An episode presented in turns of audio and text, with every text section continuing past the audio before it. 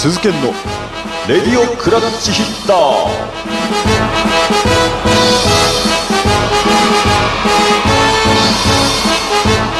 はいどうも皆さんおはようございます。こんにちは。こんばんは。レディオクラッチヒッターメイン MC の鈴木です。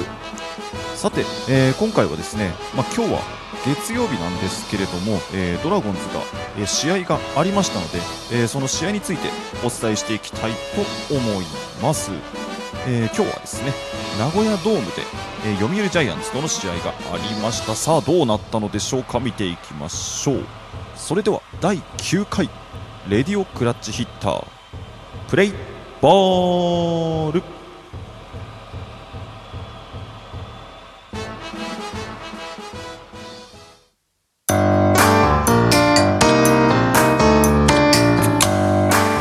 鈴研のレディオクラッチヒッター。さあ、お送りしていきましょう。鈴研のレディオクラッチヒッターでございます。えー冒頭でも言ったようにですね、まあ、今日は、えー月曜日なんですが、ドラゴンズ試合がありまして、えー名古屋ドームで読売ジャイアンツとの試合がありました。えちなみになんですが、これが、えジャイアンツとの最終戦になったみたいですね。もういよいよシーズンも終盤だなっていう感じになってきましたが、え結果は3対2で、えードラゴンズが勝ちました。ありがとうございます。えこれでですね、えージャイアンツとの通算成績が、えードラゴンズから見て10勝12敗2分けということで、まあ、今年ね、セ・リーグはジャイアンツがぶっちぎってるっていうことを考えると、かなり検討したんじゃないですかね。まあ、負け越し2つですからね、これかなり頑張ったと思いますね。えー今日の先発は福谷投手ということで、えー6回を投げて2失点、フォアボールなしということで見事勝ち投手でございます。えーその後はもう福、祖父江、ライデル・マルティネスともう盤石のリレーでつなぎまして、リーフ陣は、えー無失点で、えーリレーをつなぎまして見事勝利でございます。そしてね、あのー何個か前の配信で言ったんですが、マルティネスがね、今、あの連続イニング奪三振中で、今日も、えー三振を奪ったので、21イニング連続三振。えーセ・リーグの、えー、と江夏さんが持っている3かな？イニングまであと2つに迫っております。これ、ちょっと記録見えてきましたね。そして今日もセーブを重ねましたので、マルティネスのセーブ王というところもちょっと見えてきたのかなっていう気がしますね。それから打つ方では、阿部選手が今日ホームランを打ちました。第10号ツーランホームランだったんですが、これが阿部選手にとって初の2桁ホームランだったそうですね。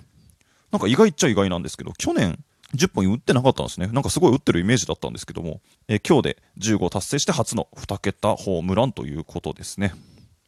まあこれで見事ジャイアンツとの最終戦を勝利しました。まあやっぱ勝って締めくくるっていうのはすごくいいことですからね。まあ現在チームが3位ですか。いや、CS があればなっていうふうにちょっとドラゴンズファンとしてはね、思いますけどもね、今のところ A クラスをね、あの、キープしてるんですが、こう、どうしてもね、5割あたりを行ったり来たりして、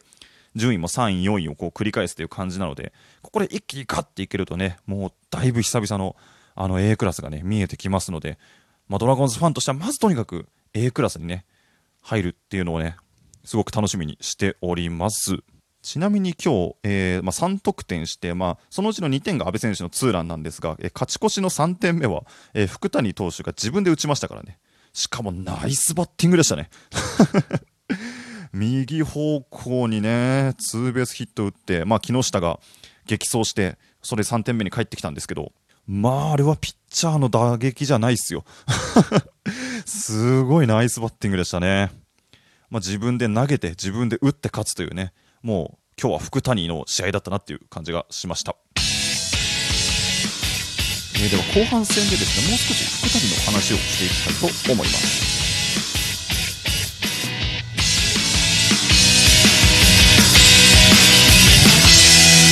鈴研の。レディオクラッチヒッター。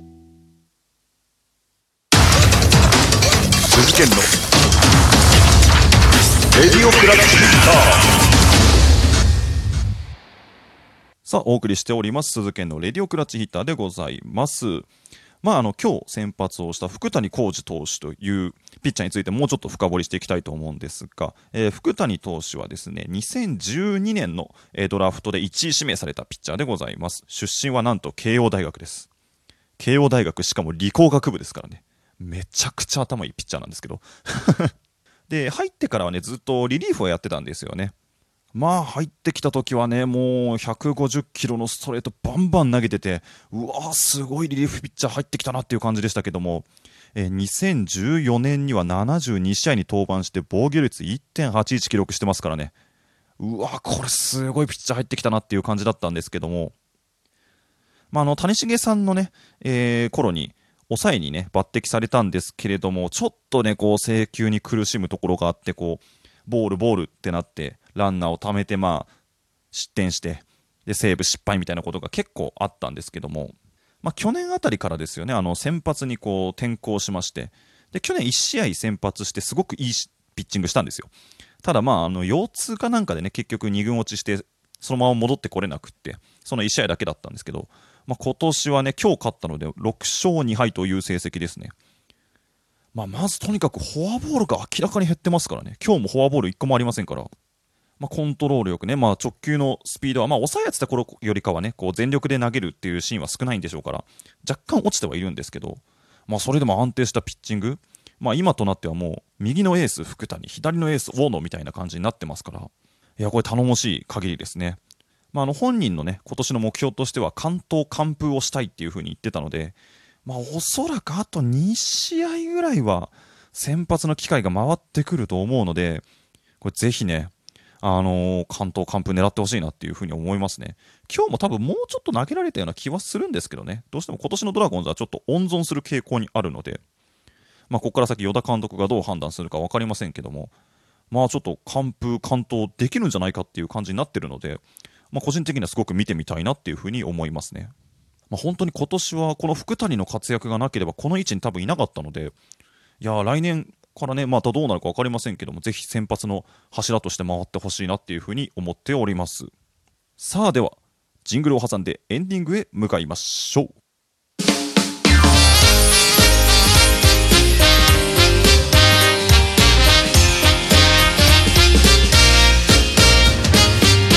鈴研のレディオクラッチヒッター。